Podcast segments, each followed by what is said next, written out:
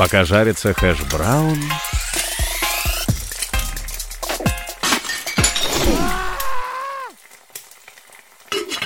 Пока жарится хэш-браун... И всем привет, дорогие друзья! С вами подкасты в крипто и ведущий, наверное, да, уже ведущий, одновременно эксперты и прочее, прочее, прочее, все, что связано с крипто, Евген. Но сегодня я не буду один вас мучить в этом подкасте. Сегодня я позвал продвинутого, клевого и интересного крипто, ну, можно так сказать, энтузиаста. Я не знаю, там, Дань, назовешь ты себя энтузиастом, криптоэнтузиастом? Слушай, криптоэнтузиастом я бы вряд ли себя назвал, но вот человеком, который очень интересуется миром крипты и каких-то своих пониманий, назвал бы себя, да. Считаю, что я приобщен к данной индустрии. Да, вот, дорогие друзья, с нами приобщенный к криптоиндустрии, финансовый журналист, автор крипто и экономических статей, финансовый журналист, между прочим, Invest Future и того же самого и в крипто, Данил Румянцев. Поприветствуйте его аплодисментами, здесь точно раздаются аплодисменты. И чтобы не тянуть, Дань, вчера было важное событие для мира рисковых активов. Все слушатели и в крипто прекрасно знают, и ты точно знаешь, что это за событие. Это было решение ФРС США по процентной ставке. Там были прогнозы, там было столько всего интересного. Так вот, скажи, пожалуйста, как тебе само решение? Ожидаемо ли было? Знаешь, даже не то, что ожидаемо ли было решение, а ожидаемо ли было решение, которое отразилось в итоге в ценах? И что вообще сейчас будет происходить в сфере макроэкономических тенденций, которые должны вроде как-то отражаться на криптовалютах? То есть как дальше будет протекать вся эта история? Слушай, э, скажу честно, понятное дело, что решение было ну, ожидаемым, максимально читаемым. Реакция рынка, активов, дальнейшие действия рынка, честно скажу, я немножко прогнозировал по-другому. Пандемия научила меня тому, что инвесторам не важно, что будет потом, что будет, еще что-то. А в период пандемии ребята немножечко по-другому реагировали на подобные новости.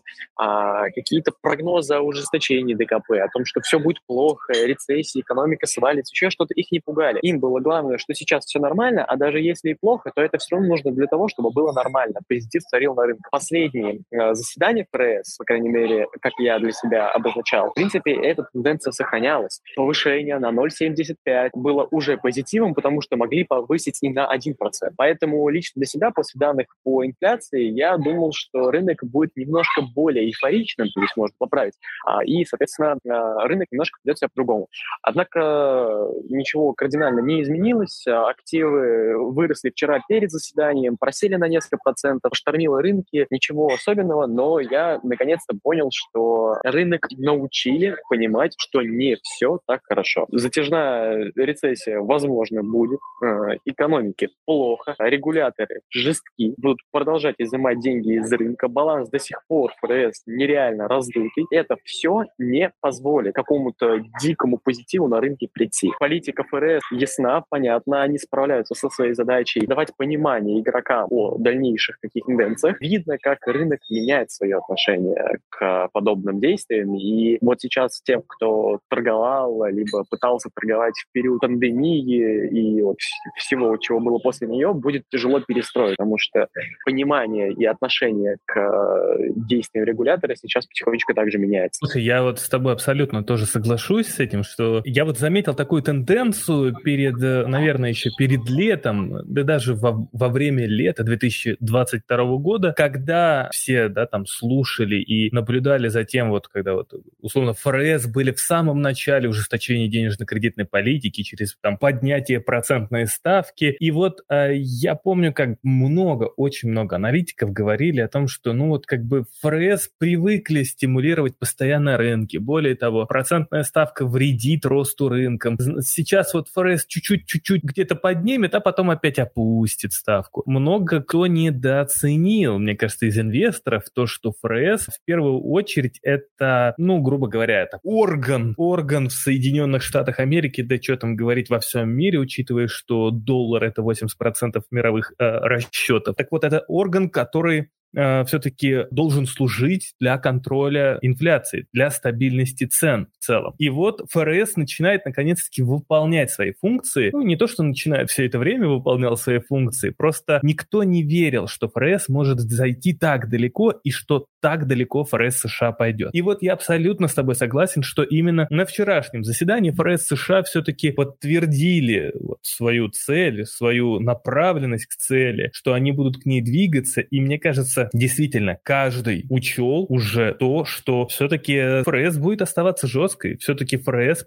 будет вести инфляцию к цели в 2%. Это, это, это факт, к которому каждый должен привыкнуть. Как бы Уолл-стрит не нравились высокие процентные ставки, так как это увеличивает стоимость заимствований, а значит снижает корпоративную прибыль. А, но все же с этим придется смириться. И более того, да, там низкие ставки помогали вот эти вот а, легкие деньги печатать в экономику, которые как раз-таки накачивали биткоин. Как мне показалось, то, что вчерашнее решение, которое означает, что процентная ставка и дальше продолжит расти до диапазона 5-5,5, то есть это, это еще, можно сказать, вырастет на процент примерно. Это означает то, что весь 2023 год, как мне кажется, будет одной большой такой холодной зимой, э, которая уже началась сейчас, но к прогнозам мы с тобой еще вернемся. Знаешь, давай сейчас немного, мы все-таки, да, там сказали о том, э, что же вчера было, да, там что же ждать, ФРС такого наговорили. Давай с тобой сейчас вернемся, знаешь, к чему? Вот мне интересно, какие важные новости, точнее, за какими новостями Данил Румянцев следил за последние, там, сказать, месяц. То есть что произошло такого важного в индустрии, то ты сейчас считаешь, то есть вот мы поговорили о макроэкономике, это то, что влияет на тенденцию в целом, да, то есть на, на что мы ориентируемся и вот как бы вот встаем вот в какую-то позицию и все. Именно внутриотраслевые, какие сейчас проблемы есть, какие новости, зачем ты следишь? Намекать, Женя, у тебя талант, я тебе так скажу. А, да. А, слушай, я думаю, понятное дело, какая сейчас главная новость в индустрии, скорее даже не новость, а череда новостей, э, за которыми все следят и от которых на самом деле зависит многое. Да, заварушка, которая началась, э, казалось бы, относительно безобидного твита главы Binance, переросла во что-то дико страшное для всей индустрии, и за этим нельзя сейчас не следить, потому что то, чем чрева, череда банкротств, крупных кредиторов, да, даже тем более бирж,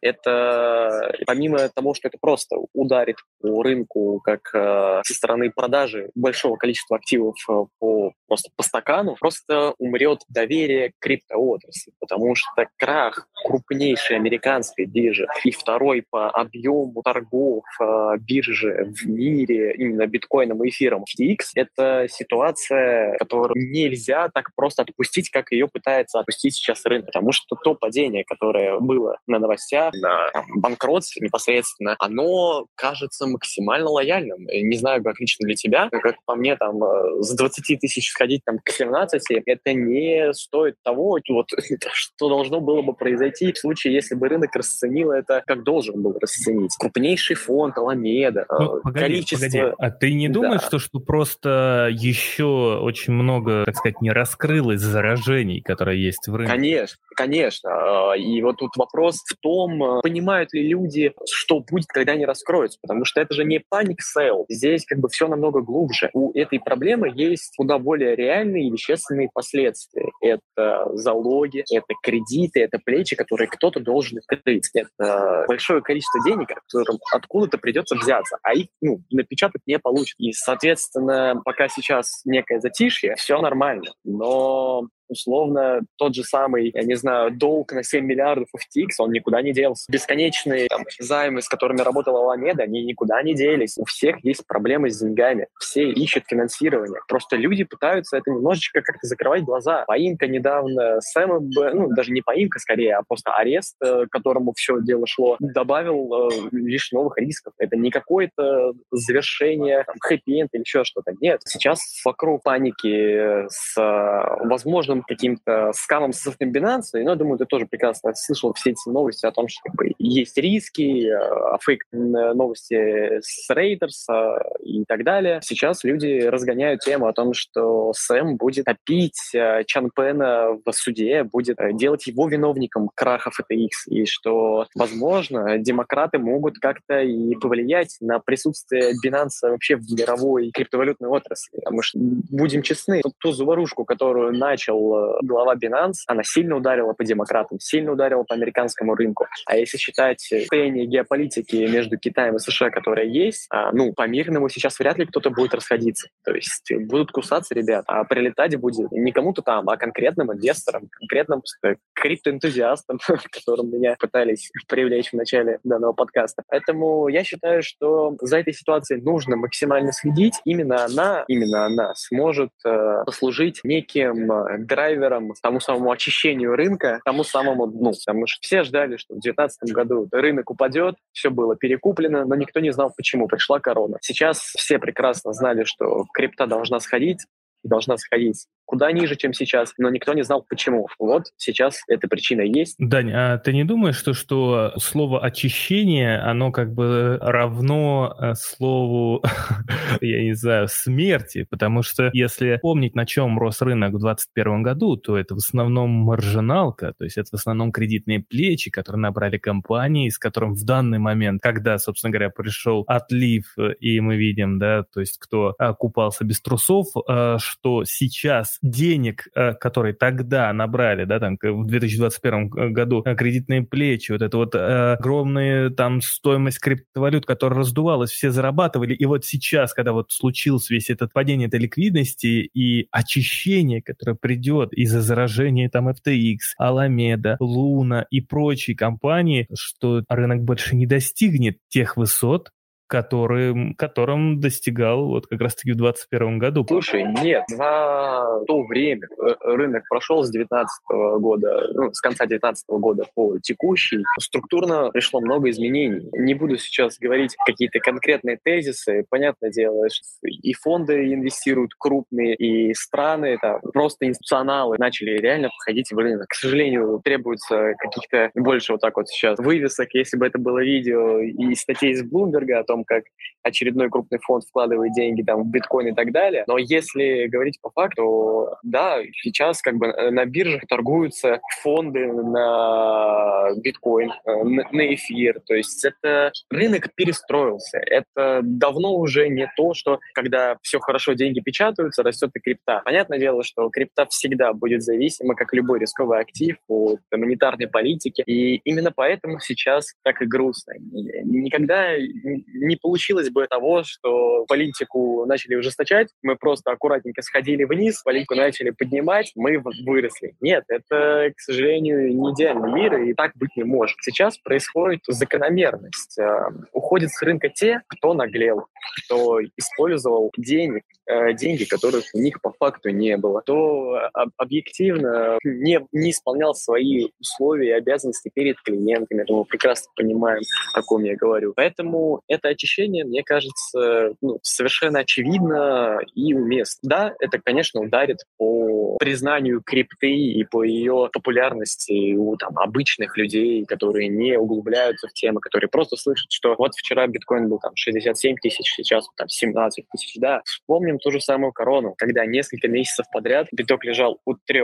тысяч, незадолго до этого торговавшись по 30, все просто думали, ну, пните его, что ли, я не знаю. У всех было ощущение, что, ну, оно умерло. И, ну, по крайней мере, у людей, которые не были в рынке. Сейчас ситуация аналогичная. То есть, если открыть просто график битка, за исключением там нескольких проливов там, с 20 тысяч и там, с 25 условных тысяч, рынок мертвый, лежит. Волатильности нет. Это совершенно нормально. Когда вся эта эпопея с крахом бирж, э, паник сейлами закончится, она точно закончится. А вопрос, насколько она сильно ударит по рынку, она еще может ударить и, скорее всего, ударит. Вопрос, э, как быстро начнется отскок. И здесь уже нужно обращаться к нашей любимой макроэкономике. Когда сменятся тренды, когда у инвесторов снова появится возможность э, брать дешевые деньги и нести их на рынке, тогда и все будет хорошо. К тому моменту все, кто не, не строил бизнес в крипте, а просто баловался и рос на хайпе, тогда они, когда они уйдут, тогда начнется рост. Это произойдет как раз с сменой тренда политики ФРС. Там их халвинг недалеко. Нет, Жень, я считаю, что все будет прекрасно, и нас ждут э, новые пики. Просто сколько до этого идти, дойдут ли все. Считаю, главное, вот да, главное, да, чтобы не, не пики точеные, знаешь. Это по-любому. Ну вот это уже скорее Сэму Бэнкману Фриду нужно вот такие вещи рассказывать, ему это сейчас куда более актуально. Да, Дань, смотри, что-то давай мы с тобой, так как мы приближаемся все-таки к Новому году, совсем скоро он уже этот Новый год, э, не знаю, для кого-то, может быть, чтобы он быстрее наступил, для кого-то, может быть, наоборот, а, но давай так, какой твой прогноз на биткоин и эфир будет под конец года? Ну, то есть именно вот 31 декабря. Дай нам, пожалуйста, прям четкую цифру на биткоин и эфир. Хорошо, услышал. Давай тогда, да, 31 декабря, да, у нас еще? А, биткоин 14 800 53 Тезера к USDT будем пару сравнивать. Эфир 964 пусть будет. Вот так вот захотелось мне. Я вообще Это, ожидают, э, э, ну, то есть я, я лично нач, начну покупать биткоин где-то, мой вот этот вот пери, период покупки начнется 11-13к, но я в этом эфире, дорогие друзья, не даю четкого прогноза, какой, на какой цене будет биткоин 31 декабря и эфириум, потому что мы с вами еще встретимся в декабре, и я успею, я успею дать более четкий прогноз. А вот четкий прогноз, э, ну или э, хотя бы приблизительно, что ты ждешь от 2023 года? Слушай, мне кажется, 2023 год будет э, однозначно годом накоплений, э, разгребанием проблем, э, появлением тех самых проектов, которые всегда появляются после краха на рынке. То есть это будет максимально интересный период. Стрелять будут децентрализованные финансы, и их, их будут любить за их реализацию. Кто сделает реально децентрализованный продукт, тот и победит. Я считаю, есть смысл следить за ними, пока старички и крупные проекты будут планомерно накапливать э, в себе новые инвестиции, формировать какие-то уровни и готовиться как раз-таки к 2024 году, на что я ожидаю, вот именно на 2024 год у меня основная ставка, там будет вся веселуха. Прогноз у меня именно такой, а план действий тут может быть только один. Это планомерно входить в рынок после после того, как э, самые главные триггеры сейчас уйдут, а именно ситуация вокруг Binance, FTX, Alameda, всего связанного с этим. Когда будет понятно, что будут делать с заемными средствами, как будут э, реагировать регуляторы, тогда можно набирать. И какие это будут цены, это уже не важно, потому что в любом случае один-два года и цены будут в разы выше. Спасибо огромное, Дань. Ребята, поаплодируйте Даниле Румянцеву. Это наш Э, автор, наш, собственно говоря, человек, который делает для вас многое вы в крипто. Спасибо, Дань, еще раз. Всегда пожалуйста. И, дорогие друзья, увидимся или услышимся с вами уже на следующей неделе. До новых встреч!